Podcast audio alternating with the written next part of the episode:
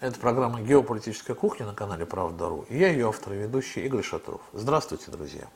В нашей студии с уважаемыми экспертами мы беседуем о внешнеполитических интересах, которые с течением времени могут меняться, но всегда остаются главным основанием для принятия решений на международной арене. В 2021 году, уходящем, противоречия между Россией и Западом достигли критических масштабов. Отдельные эксперты всерьез заговорили даже о перспективе реальной, а не информационной войны. Постсоветское пространство прежде всегда остро реагировало на процессы внутри России и вокруг нее.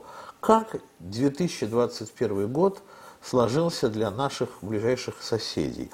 Обсудим это со старшим научным сотрудником Института постсоветских и межрегиональных исследований РГГУ, доцентром кафедры стран постсоветского зарубежья РГГУ Александром Гущиным. Здравствуйте, Александр. Добрый день. Ну, надо подводить итоги года.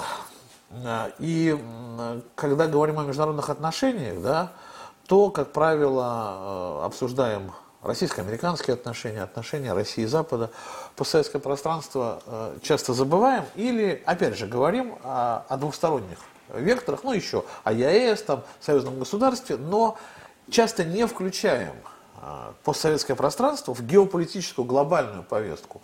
Вот давайте, Александр, начнем с такой общей оценки.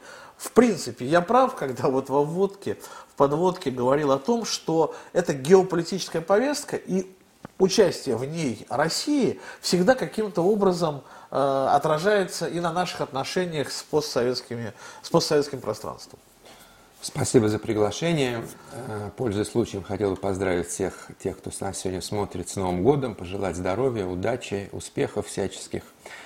И отвечая на ваш вопрос, действительно, вот в такой новогодней атмосфере, действительно подводим итоги года, я бы начал, наверное, с того, что отметил бы, что это мы же подводим не только сегодня итоги года, а в декабре 30 лет с момента распада Союза. Да образования новых независимых государств. Поэтому вот э, в этом, мне кажется, уже кроется ответ на ваш вопрос, э, потому что распад Союза, который президент назвал геополитической катастрофой, многие исследователи по-разному тоже оценивают это событие, но мы не, не можем не признать, что в геополитическом и геоэкономическом контексте это самое масштабное событие последних десятилетий.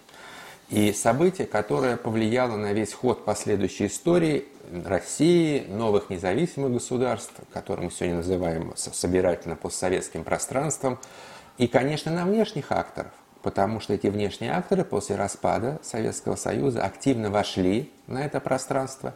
И это не только э, глобальные державы, как Китай, Соединенные Штаты или такие блоки, как Евросоюз или НАТО, которая пытается, так скажем, войти, ну, уже отчасти и вошло страны Балтии, если относить постсоветскому пространству, но и региональные державы. И в последнее время роль региональных держав, вот, например, Турции, резко усилилась на постсоветском пространстве, как в контексте Южного Кавказа, ситуации вокруг Нагорного Карабаха, так и в контексте ситуации, например, в Центральной Азии, имея в виду и инвестиции, и э, по линии вооружений, и главным образом по линии того, что мы называем мягкой силой. Ну, идеология. Э, идеологическая, можно сказать, в широком смысле слова.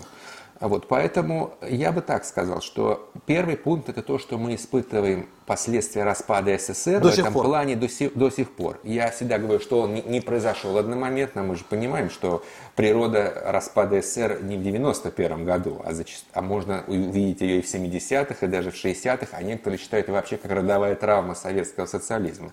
Но и распад Советского Союза это такой Дата, конечно, но она отложенно имеет характер по своему воздействию на мировую систему. Но это процесс, да, все-таки это больше процесс, процесс. Да, и он сказывается. Например, э, многие конфликты, которые образовались уже после распада Советского Союза, и даже еще до распада Советского Союза, и после, они имеют очевидную геополитическую составляющую. В них играют не только стороны непосредственно конфликта, там сецессия, сепаратистская территория и так называемое, или так называемое материнское государство – но и внешние акторы.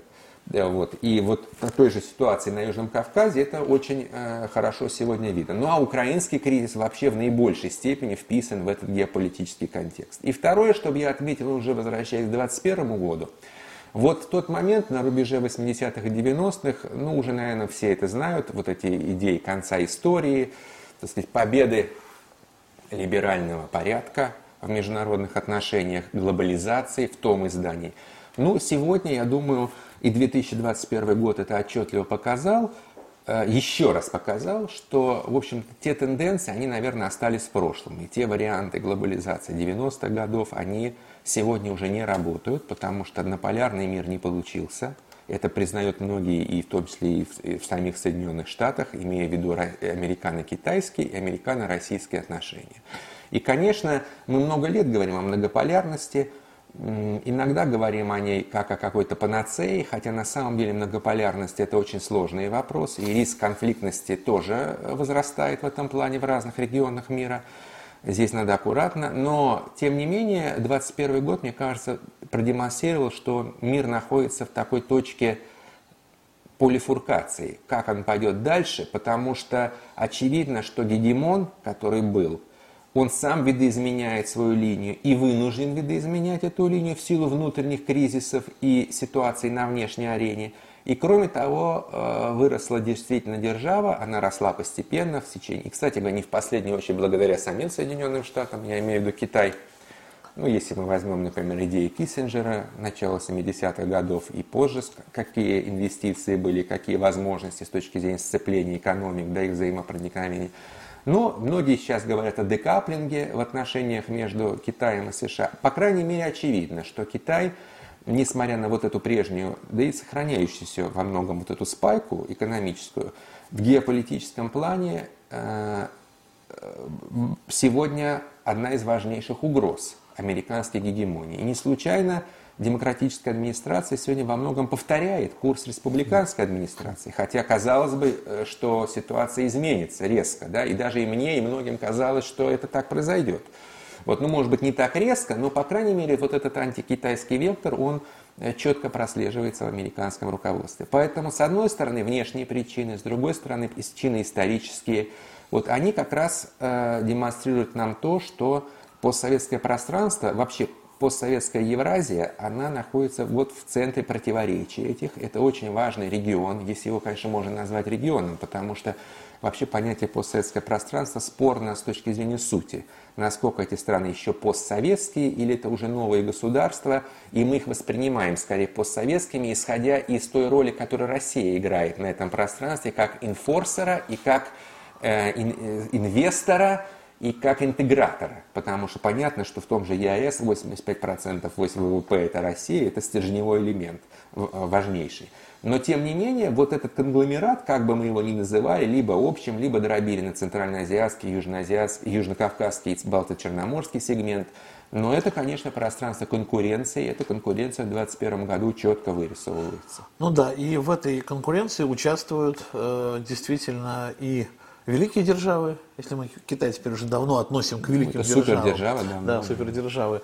И э, региональные державы, которые тоже вот э, э, в этом э, многополярном да, мире просто на глазах вырастают, потому что Турцию даже вот э, сейчас так уж э, прямо региональной державой э, назвать, может быть, даже для нее это и слишком низкая оценка, потому что она претендует явно уже на большее. И регион ну, явно расширен, да, уже э, это не регион там Ближнего Востока, да, там, например, а это уже, и, ну, там, Кавказ в том числе, да, это уже и Центральная да, Азия. это отражение, кстати, мировых процессов, что нет понимания узкотерриториального регионального влияния, да, мы же понимаем, что есть мягкая сила, есть идеология, есть сети, есть горизонтальное влияние, поэтому, конечно, это сказывается. Это, кстати, я буквально вот минуту еще подтверждает тот факт, что если мы говорим о будущем даже биполярном мире или мире 2+, где Россия как мощная держава в военном, прежде всего, отношении, в меньшей степени, к сожалению, в экономическом отношении, этот мир, он тоже не будет похож на прежний биполярный мир.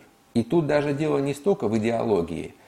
Понятно, что того идеологического противостояния блокового, может быть, и не будет в том виде, в каком было. Хотя я полностью бы идеологический фактор не сбрасывал в отношениях между Китаем и США. Иногда его так, знаете, как-то убирают – это еще большой вопрос, какую роль он будет играть в будущем. Но региональные, вот условно говоря, державы, они будут играть большую роль даже в рамках этой биполярной системы, как мне кажется, чем это было, например, в годы движения неприсоединения в рамках холодной войны. Ну да, те просто отошли в сторону. Движение неприсоединения как бы отошло в сторону. Ну, оно да, играло определенную и, роль, И конечно, не вмешивалось но, вот да. в эти игры Но вес сегодня держав. Индии, Турции, Пакистана, даже того же Ирана, в Европе, кстати, э, Польши, пусть в более узком варианте, да, в реги... таком географическом, а, но тоже оно есть. Ну да, но вот э, что интересно, что именно эти страны при наличии таких мощных супердержав, да, как Россия, Соединенные Штаты, которые постоянно напоминают о своей там сверхвеликости, да, того же Китая, вот эти вот региональные претендующие на большие державы ведут себя как проказники, как хулиганы, гораздо более откровенно, чем вот во времена, не знаю, там той же той же биполярности. Это я к чему? Это потому что это все, все они претендуют на, на то, что станут новыми полюсами, э, или на, ну, по какой-то другой причине. Почему они так себя ведут? Почему они не опасаются, да, что супердержава поставит их на место? Почему супердержавы не ставят их на место? Почему а, та же Турция, которой мы, с которой мы поддерживаем а, ну, плотные такие отношения, которые иногда можно назвать дружескими, действительно грубо себя уже ведет на том самом постсоветском пространстве, которое остается, ну, по крайней мере, зоной э, нашего влияния довольно серьезной, в той же Центральной Азии. Почему мы позволяем? Ну, э, во многом это объективный, мне кажется, процесс. Вопрос довольно сложный, конечно. Это объективный процесс, потому что происходит рост этих государств. Вот как бы мы ни говорили об экономических проблемах Турции, связанных последней с лирой, там, и с другими вопросами, понятно, что там есть очень серьезные ограничения экономические. Выше головы э, не прыгнешь в этом плане. Но ведь э, решаются же вопросы мировые не только с точки зрения экономики, да, но это комплексное понимание силы государства. Поэтому, с одной стороны, распад СССР и, роль, и Азербайджан как близкий народ и близкая страна, здесь сыграла огромную роль именно эта близость историческая, этническая, языковая. Я даже это понимаю. Тему Южного Кавказа как раз ну, да. ну, проще объяснить. С дру... А Центральной Азии? С другой стороны, э, ну, в Центральной Азии в основном влияние Китая и России, конечно, турецкое влияние вряд ли можно сравнить, но общая тюркская компонента, тюрксой, да, а, они э, это тоже э, пытаются играть на этом поле. Кстати говоря, если мы посмотрим на инвестиции, например, там в Узбекистан, вот они тоже довольно прилично вот, выглядят. Я об этом, об этом, об этом говорю. Это, конечно, конечно, э, с одной стороны, объективный процесс их роста, а с другой стороны, эти региональные державы зачастую используются великими державами. Но мы же видим, что Польша какую проводит политику, в интересах кого, по большому счету? Соединенных Штатов. Соединенных Штатов, Британии. Значит, э, если мы говорим о э, эм, Индии, какая идет сегодня борьба за позицию Индии в контексте китай... американо-китайских отношений? Четверка новая создана в этом регионе, да, четыре страны вот помимо Аукус же еще создана ну, да. э, четверка, квад, и, э, э, э, борьба за Индию и восприятие Индии как силы, которая тоже может э, в определенной степени уравновесить китайское влияние, имея в виду, ну, в том числе и территориальные споры, которые есть между этими двумя государствами. Просто история, такое ощущение, что история действительно никому ничего, никому не учит. Ничему. Но в истории очень много уже было. На другом витке технологического развития, общественного развития, с другими идеологиями, Э, с другой демографией. Но очень много общего с тем, что есть сейчас, можно найти в нашем прошлом и в рамках прошлых международных систем. Просто нам зачастую иногда кажется, что сейчас мы живем в каком-то суперновом мире, который вот цифровой, который трансграничный. На самом деле это так, но при этом очень многие старые парадигмы и тенденции э, можно заметить, по крайней мере, их отблески – и э, в современной системе. Просто вот, как вы, Александр, напомнили, да, что Китай-то вырос, в общем-то, не без помощи Соединенных Штатов, да, также вот Турция э, в настоящий момент такое ощущение, что она там вырастает не без помощи Э, всех великих держав. Вот. А в да, итоге, говорят да, о британском влиянии да, очень большом. А в итоге-то все в нее инвестируют. Хотя, а может быть, это тоже где-то преувеличено. Тут вопрос, стакан наполовину пусто или наполовину полон. Понимаете, без объективных, объективного усиления страны никакое внешнее влияние, конечно, невозможно. Как Но... и какие-то сломы внутри страны, возвращаясь конечно. к вопросу о тех же революциях вот. цветных или Сейчас там придем проблемах. К, да. к этой теме. Ну давайте, раз уж мы так на Турции остановились, давайте, с, э, обсуждая постсоветское пространство, да. плотнее вот сейчас как раз с ситуацией в Армении, Азербайджане, вокруг Карабаха. Начнем с нее. Смотрите, а, а, ну, понятно, почему инвестируют, ну, в широком смысле слова, Соединенные Штаты инвестируют в Турцию, почему инвестируют э, и э, Британия там и так далее. Но мы неужели не понимаем, что мы себе выращиваем там конкурент как минимум, да, когда мы поддерживаем устремление Турции. Но мы не поддерживаем устремление Турции, да, и все-таки, понимаете, есть определенные объективные обстоятельства. Мы проводить же линию партнерства с Азербайджаном всегда, и мы не можем отказаться от партнерства с, со страной, которая лидирует на Южном Кавказе по всем объективным показателям. Вот. Тем более мы видим и азербайджанский диаспоральный фактор, да, тесные связи, экономические. Это вопрос Каспия. Армянский тоже есть? Я сейчас, да, да я перейду, да. да. Это вопрос Каспия. Э, мы же подписали Каспийскую конвенцию. Это вопрос правового статуса, это вопрос ресурсов Каспийского моря. Э, и так далее. Наконец, это э, и отчасти касается центральноазиатского региона. Сейчас мы к нему тоже придем. Александр, я хочу да. просто уточнение. Смотрите, вы как бы объяснили, вот э, мы подписали конвенцию, да, и как будто мы заложники этой конвенции. Не Турция, ой, не Азербайджан заложник этой конвенции, а почему-то Россия заложник этой конвенции. Нет, я, я говорю о том, что одном, односторонний окончательный выбор в сторону одной страны, резкий, да, он имеет и свои противоречивые черты. Потому что тогда мы сами да, обрубаем, как бы, он иногда нужен, безусловно. Но я считаю, во-первых, мы Армении в, в той мере, в которой могли, политически это было для нас адекватно, помогали все-таки в этой ситуации.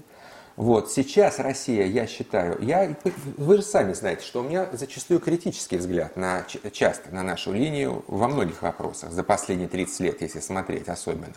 Но в данном случае, понимаете, критиковать же легче всего. Россия осталась модератором процесса урегулирования, это факт. Вот, она э, остается в союзнических отношениях с Арменией.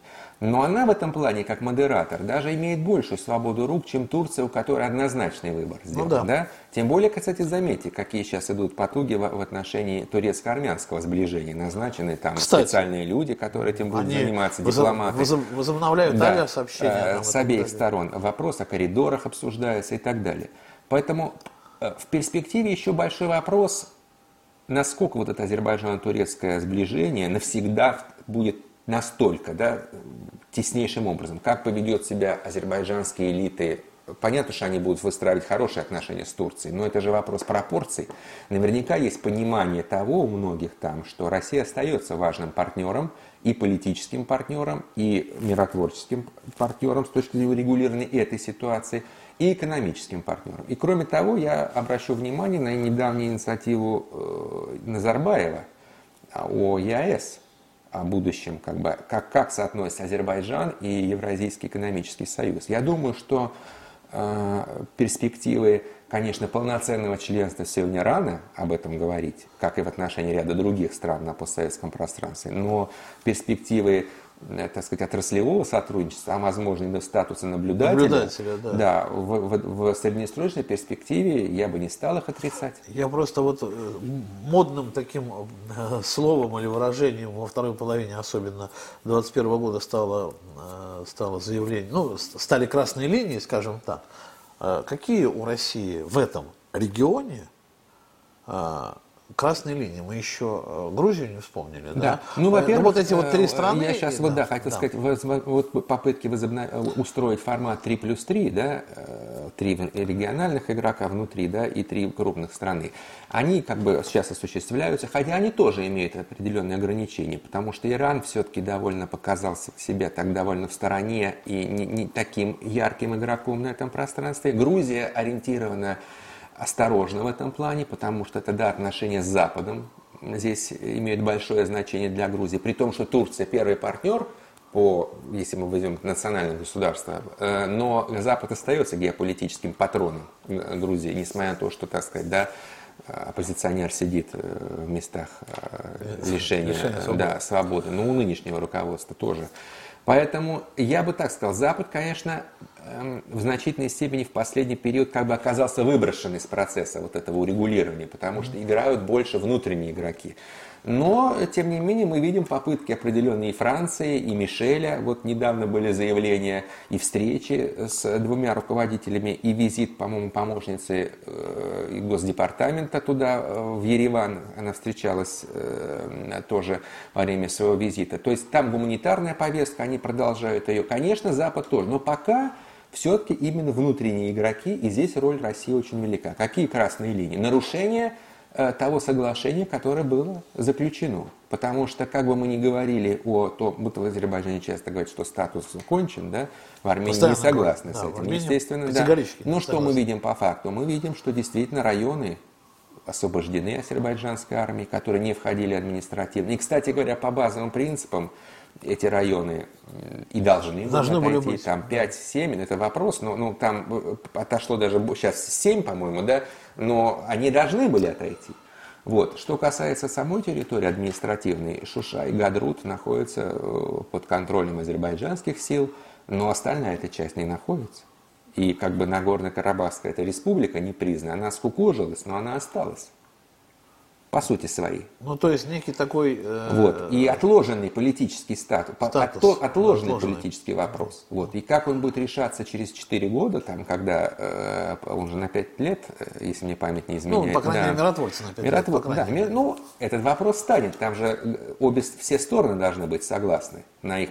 Вот, этот вопрос будет обсуждаться. Поэтому, конечно, здесь в этом плане мы должны выработать такую формулу, которая была бы конечно, приемлемо постараться для обеих сторон и сохранить свою позицию модератора э, вот этого миротворческого политического процесса на Южном Кавказе. То есть, надо понимать, Конечно, в сотрудничестве с Турцией, потому что э, роль Турции убрать никак нельзя, и, и это совершенно понятно. Кстати говоря, роль Турции, она Э, не, не только на Южном Кавказе, но и в украинском вопросе в последнее сейчас, время сейчас проявляется. Мы поговорим, да. да ну, что-то много у нас сегодня Турция. Ну что делать? Вот действительно вырастет, вырастает под боком ну, э, такая серьезная держава. Серьезная да, держава. Вырастает. Но смотрите, и там еще одна страна на Кавказе, чтобы закрыть тему э, Кавказа, это, конечно, Грузия. Я понимаю, что ее там красные линии э, обозначили вот тем самым заявлением Путина. Это касается НАТО, конечно, да, то есть. Да, вот мы, наверное, поговорим еще о наших да. инициативах последних дипломатических дипломатических, которые тоже показали, так сказать, дипломатическое наступление России. И не случайно, кстати, обращу внимание, что они последовали после разговора с лидером Китая. Угу. А, по крайней мере, были в открытую выложены, в, в открытый свет, что называется. То да? есть вы считаете, Александр, что мы получили такое, ну... Нет, мы не нуждаемся Одобрение, в да, что но, ли, по да? крайней мере, я думаю, что наши отношения с Китаем сегодня носят характер стратегического такого партнерства. Другое дело, что вопрос о каком-то более тесном союзничестве обсуждается, Китай нам друг или, или не в полной мере друг. Я думаю, вообще размышлять в этой парадигме не стоит. Тем более мы знаем исторически, как складывались наши отношения с Китаем непросто.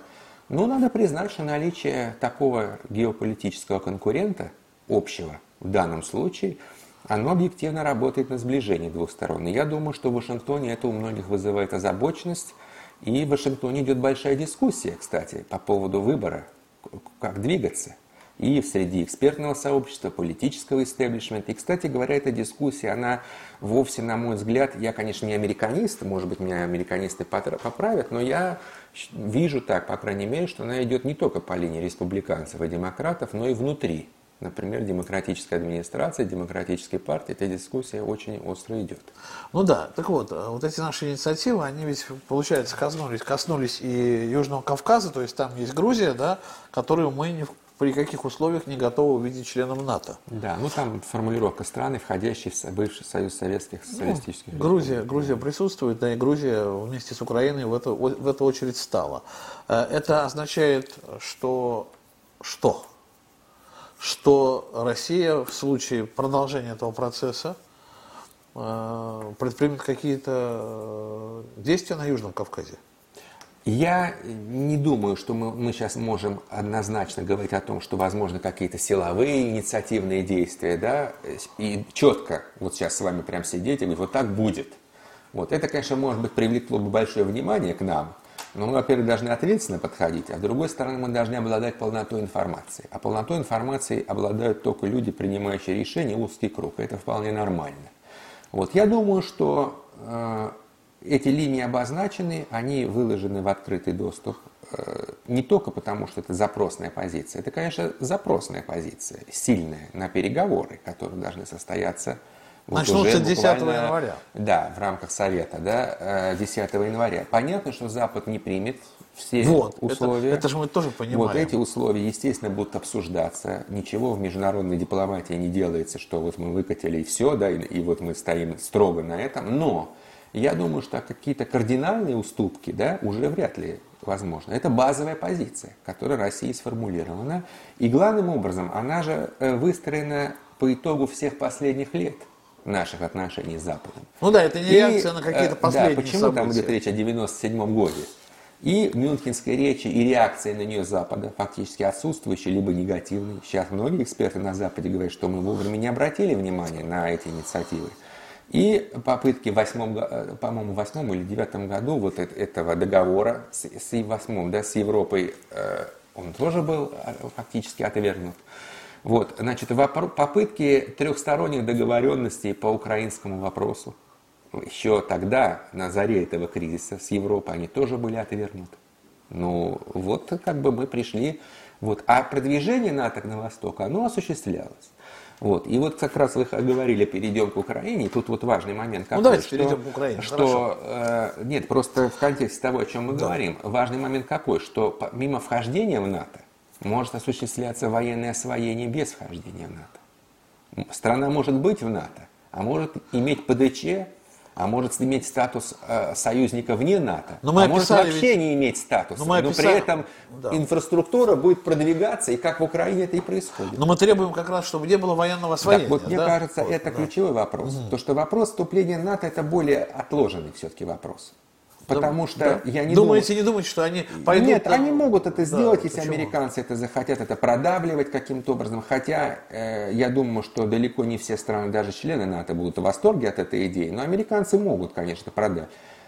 Это как бы политический шаг, да? Но для нас еще важно, что даже без вступления в НАТО вот это освоение военное, с точки зрения появления там военной инфраструктуры, разведывательного аппарата, значит, на море каких-то объектов, а возможно не только, так сказать, оборонительного, но тем более наступательных каких-то вооружений, вот это четкая красная линия, как я вижу из наших инициатив. Вот, правильно я понимаю, Александр, да? Но когда Путин как раз говорит о, о, слова, о делах, а не о словах, то есть его важен не процесс, а результат, а, если вот, ну так случится, например, условно, Украина по каким-то, ну, она же в Конституцию это записала, да, что она стремится к вступлению в НАТО. Украина вступит в НАТО, но военная инфраструктура НАТО не появится на территории Украины. Можно будет считать, что красная линия не перейдена. Нет, не можно будет считать. Я считаю, что и то, и другое, ну, как я вижу ну, опять да. же, я считаю, что и то, и другое является красной линией. Потому что сегодня она не перешла, завтра она перешла и политически, институционально, и де-факто этого быть не должно.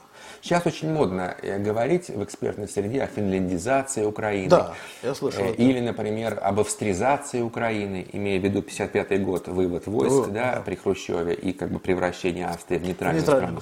Но любые вопросы внеблоковости и нейтральности это, это длительные вопросы. Понятно, что на него могут оказать влияние внешние игроки. Если совокупно, например, Запад коллективный и мы будем оказывать определенное политическое воздействие, можно серьезно оказать его, и система будет выстраиваться в эту сторону. Но это далеко не одномоментный процесс, и огромную роль играет то, что происходит внутри страны. Готово ли это к обществу, готова ли политическая элита. Все-таки Украина это крупное государство со сложившимся, как бы мы ни говорили, что оно кризисное, да, но со сложившимися практиками политическими, олигархически политическими, со сложившейся политической системой, с определенными привычками элит за это время. И главным образом э, в последние годы особенно это стало проявляться с националистическим дискурсом, э, который проявляется не только в доминанте в целом галицийской идеологии, но и в доминанте его в образовательной политике, языковой политике, в отношении национальных меньшинств.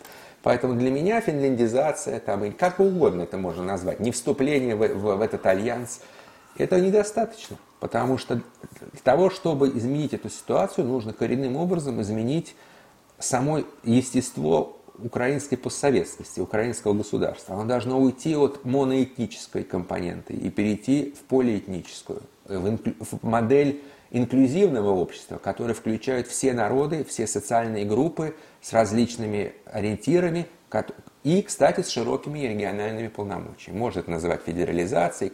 В данном случае это сложный вопрос. Можно даже назвать федерализацией. Я в этом, кстати, не вижу э, ничего такого страшного, потому что действительно региональные различия большие. Ну или автономизация, вот, вот как тогда, в Испании, например. Вот тогда это действительно может быть государство, которое может э, как бы э, иметь хорошие отношения с Востоком и Западом. Но для этого, да, и наконец для этого нужно коренным образом переформатировать украинскую внешнюю политику, которая четко ориентирована в одну сторону сегодня. И эта ориентация в одну сторону, на мой взгляд, играет злую шутку с самой страной. И дело тут не только э, в трудных российско-украинских отношениях, но и в том, что Украина много потеряла и на внешних рынках, во внешних политических контактах с другими акторами, не западными. А мы же видим, что мир постепенно все менее и менее становится, условно говоря, западным. Роль азиатских государств и АТР, она колоссально возрастает. Вот. Даже без относительно американо-китайских противоречий это происходит. Это крупные страны, с которыми, конечно, нужно иметь э, хорошие отношения. Вот. Я думаю, что вот если идеалистическую такую картину представить, то это так. Ну и, естественно, вопрос Крыма выносится за скобки, потому что Россия это не обсуждает, обсуждать не должна. Вот. Но это идеалистическая картина. Я сомневаюсь, что, так сказать, украинские элиты в ближайшее время готовы к этому. Поэтому даже при наличии вот этих договоренностей сложно сказать, как они пойдут. Сейчас даже вам какой-то суперэксперт, там, который 10-15 лет проработал всю жизнь там, в дипломатических кругах с обеих сторон, не сможет точно сказать, как это будет. Но общая тенденция такая, мне представляется, что, конечно, эти переговоры будут сложными. Ожидать какого-то быстрого решения конфликта на Донбассе – политического решения не приходится. Если говорить о разводе, о первых трех пунктах там, Минских соглашений, это еще при лучшем случае можно. Но, конечно, желательно, чтобы Украина наконец все-таки поняла и реализовала те решения, которые сегодня, вот декабрь, как раз два года исполняется с парижской встречи 2019 года. Решения эти не выполнены. Смотрите, интересные события происходят в подбрюшье, или как-то сказать, Украины, в Молдавии. Там э, лидер Приднестровской э, республики, например, обратился к президенту Молдавии с, ну, как бы, с идеями ну, как бы, э, свести позиции и договориться о каком-то э, общем будущем. Вот это о чем речь? О том, ну, что думаю... там конфликт рано или поздно завершится федерализацией Молдавии? Ну, планы такие были. Тот же план Козака 2003 года, это же план асимметричной э, федерации. Вот. Но он тогда был отвергнут. И, как мы понимаем, под давлением европейской стороны. А сейчас же, Европе? Вот, э, сейчас, э, кстати говоря, с приходом новой администрации в Молдове, ситуация потенциально, я как раз вижу ее обострение. А, вот потенциально, вот. мне представляется. Да, эти инициативы, я не думаю, что они в полной мере устроят молдавскую сторону. Но мы, ну, понятно, что эти инициативы не могли, я думаю, быть высказаны без согласования с Москвой. А вот. Они лежат в том ключе, и были визит же Козака э, в Молдову. Да, недавно. А, они лежат в ключе необходимости нахождения вот этого консенсуса двух берегов и э, как бы выхода на политическое урегулирование полноценное. Мы правильно говорим, что это замороженный конфликт, что политические элиты взаимодействуют. Вот, они взаимодействуют там по-своему, мягко говоря, uh-huh. да, все эти годы. Вот, но оно есть. Вот. При том, кстати говоря, что Приднестровье больше торгует с, с той стороной, да, и баланс здесь тоже явно смещен в сторону Европы. Но я не думаю, что э, сейчас как бы э, та сторона как, примет э, эти предложения. По крайней мере, я не вижу каких-то подвижек э, в этом вопросе со стороны Кишинева. Мне, вот, и, кстати говоря, ну, поживем увидим, пока нынешние молдавские власти с точки зрения внутренней политики не продемонстрировали каких-то высоких, больших профессиональных успехов. Кадр. И это видно, что, в общем-то, кадровый потенциал довольно довольно небольшой. Создается ощущение, что как раз вот если брать все по советское пространство, то Молдавии почему-то сейчас на данном этапе меньше всего вот эти противоречия между Россией и Западом коснулись. Ну, так получилось, да. А вот с остальными странами не так, и у нас осталось два, два одно государство и один регион. Мы все-таки о Центральной Азии, у меня есть там пара вопросов. Ну, давайте прежде все-таки по Белоруссии. А, Беларусь это точно оказалась втянутой вот в эту, а, ну как, она оказалась втянутой а, по причине противодействия э, Запада с Россией, или потому что у нее есть своя особая позиция, и у нее свой конфликт, но тем не менее она оказалась в этом конфликте. Так вот, действительно, у Беларуси свой конфликт с Западом, или э, это часть конфликта с Россией? И так, и так, я думаю. Потому что э, конфликт... Ну, мы же понимаем, да, что Беларусь вела многовекторную политику в белорусском издании многовекторности. У нас все страны ведут свои, свою многовекторность. Азербайджан свою, центральноазиатские страны свою. Белорусское издание многовекторности было особым. Вот.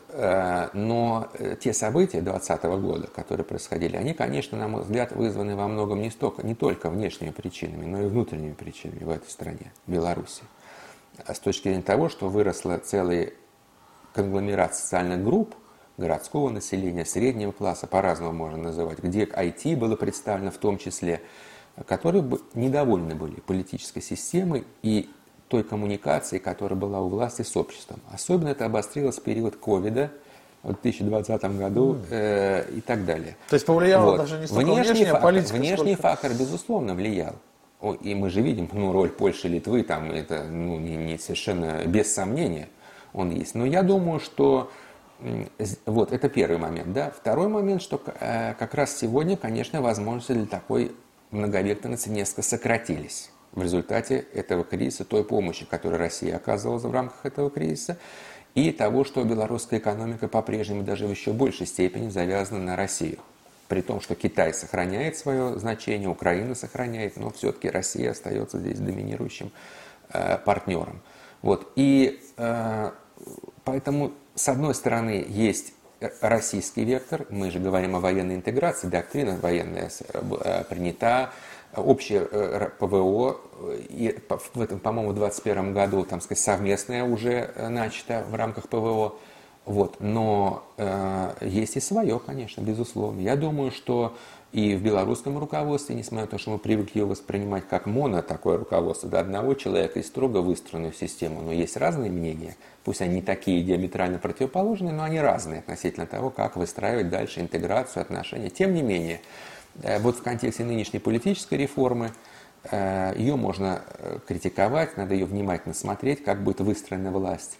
Вот, по крайней мере, я понимаю, что это такой некий микс между авторским белорусским направлением и каким-то китайско-казахстанским таким микстом. Да? Вот. Но, тем не менее, остается констатировать, что даже в рамках новой системы э, очень важно включить значительную часть общества в эту систему, чтобы они почувствовали себя не выброшенной часть из этой системы, а были интегрированы. И здесь, мне кажется, альтернативы нашей интеграции нет.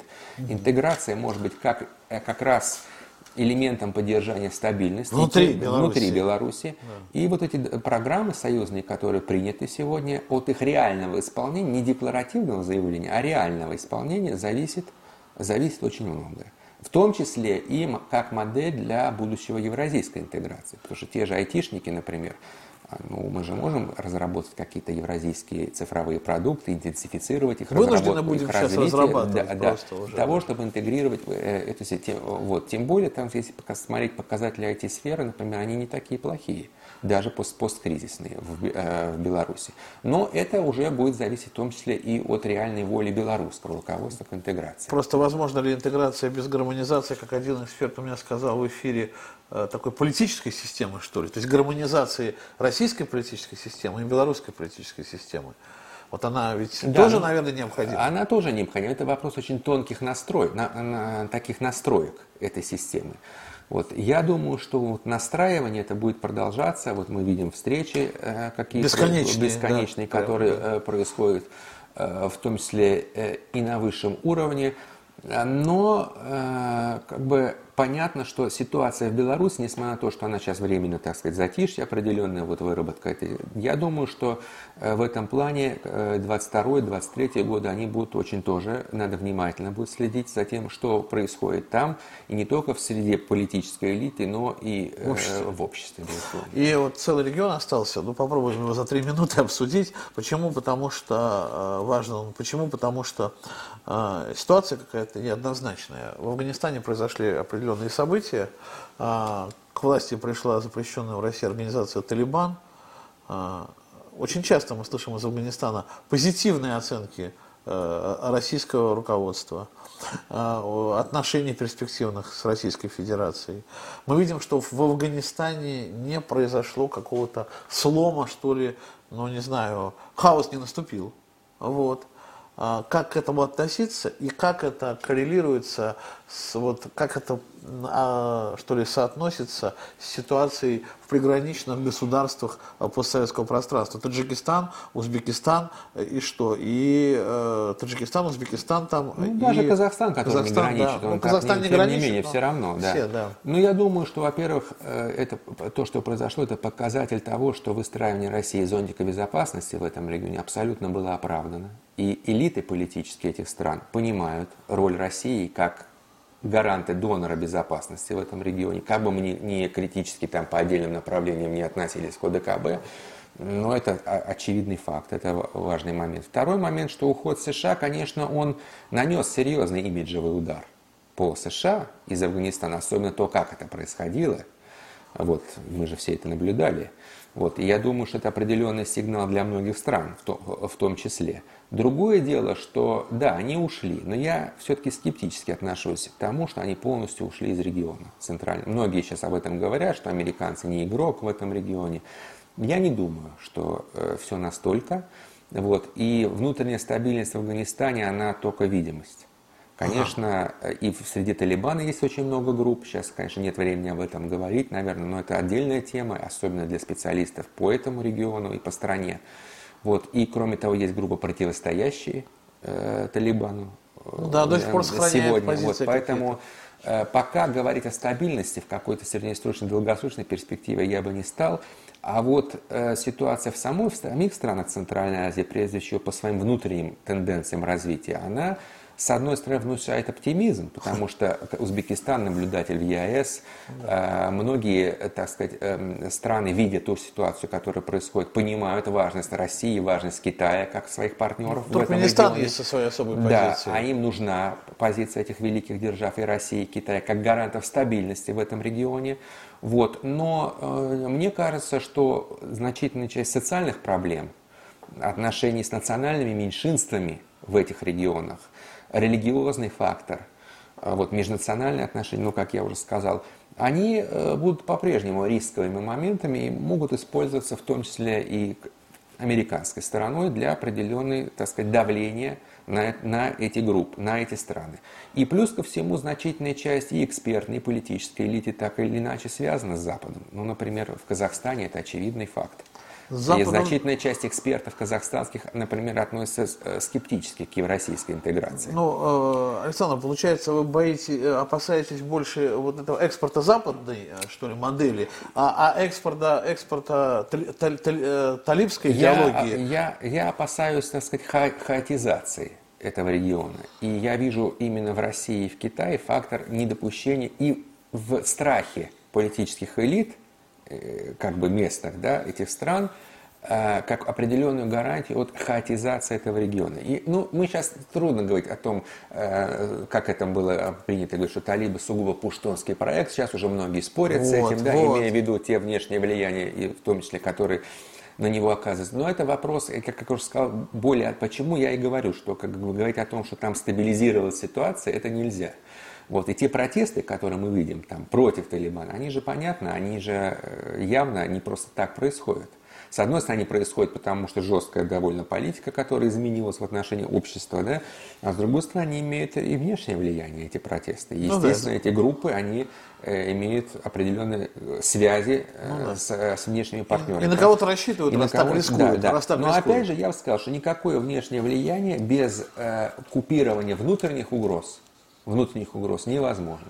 Ну и тогда, наверное, заключительный вопрос уже в целом. А, Россия остается а, главным, вот мы слово модератор использовали в отношении Азербайджана армянских отношений. Вообще на постсоветском. Да, на постсоветском да. она остается главным Я думаю, вот у нас дискуссия идет, должна ли Россия активно э, быть игроком, да, или в какой-то степени такой э, обоснованный изоляционизм должен присутствовать, четкая прагматизация, да, я считаю как раз сторонник такой более, в хорошем смысле слова, интервенционистской и активной политики, не только, конечно, с точки зрения безопасности, а с точки зрения общества, с точки зрения наших инвестиций, совместных проектов и, конечно, нашей евразийской интеграции. Потому что я считаю, что свято место пусто не бывает, и если не мы там будем, то там будут другие. А вот тот расклад геополитический, который э, складывается сегодня, как раз говорит о том, что Россия и Китай в значительной степени заинтересованы при всех как бы э, определенных вопросах в двусторонних отношениях в балансе стабильности, например, в Центральноазиатском регионе. Да? Внутри евразийские игроки договариваются по вопросу Южного Кавказа и так далее. И в этом плане, мне кажется, у нас есть определенные возможности здесь. Тем более коллективный Запад, мы видим, э, ну, так сказать, не тянет зачастую ту геополитическую роль, которая была им на себя возложена в 90-е и нулевые годы уже в новых условиях.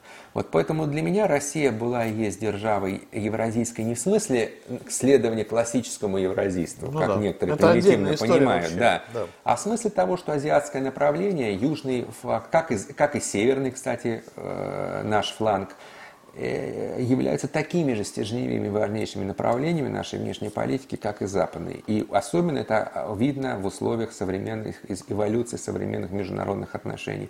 Все это говорит о том, что Россия должна, не только быть, она просто должна быть активным игроком, актором на постсоветском пространстве. Ну что и остается. Все-таки остается, это точно, это мы видим по всем тем событиям, вот мы обсуждали все фактически все страны постсоветского пространства, за исключением Прибалтики, которая в любом случае взаимодействует с Россией, вынуждена, живет часто на деньги, получаемые от транзита, э, да, э, э, получаемые от России.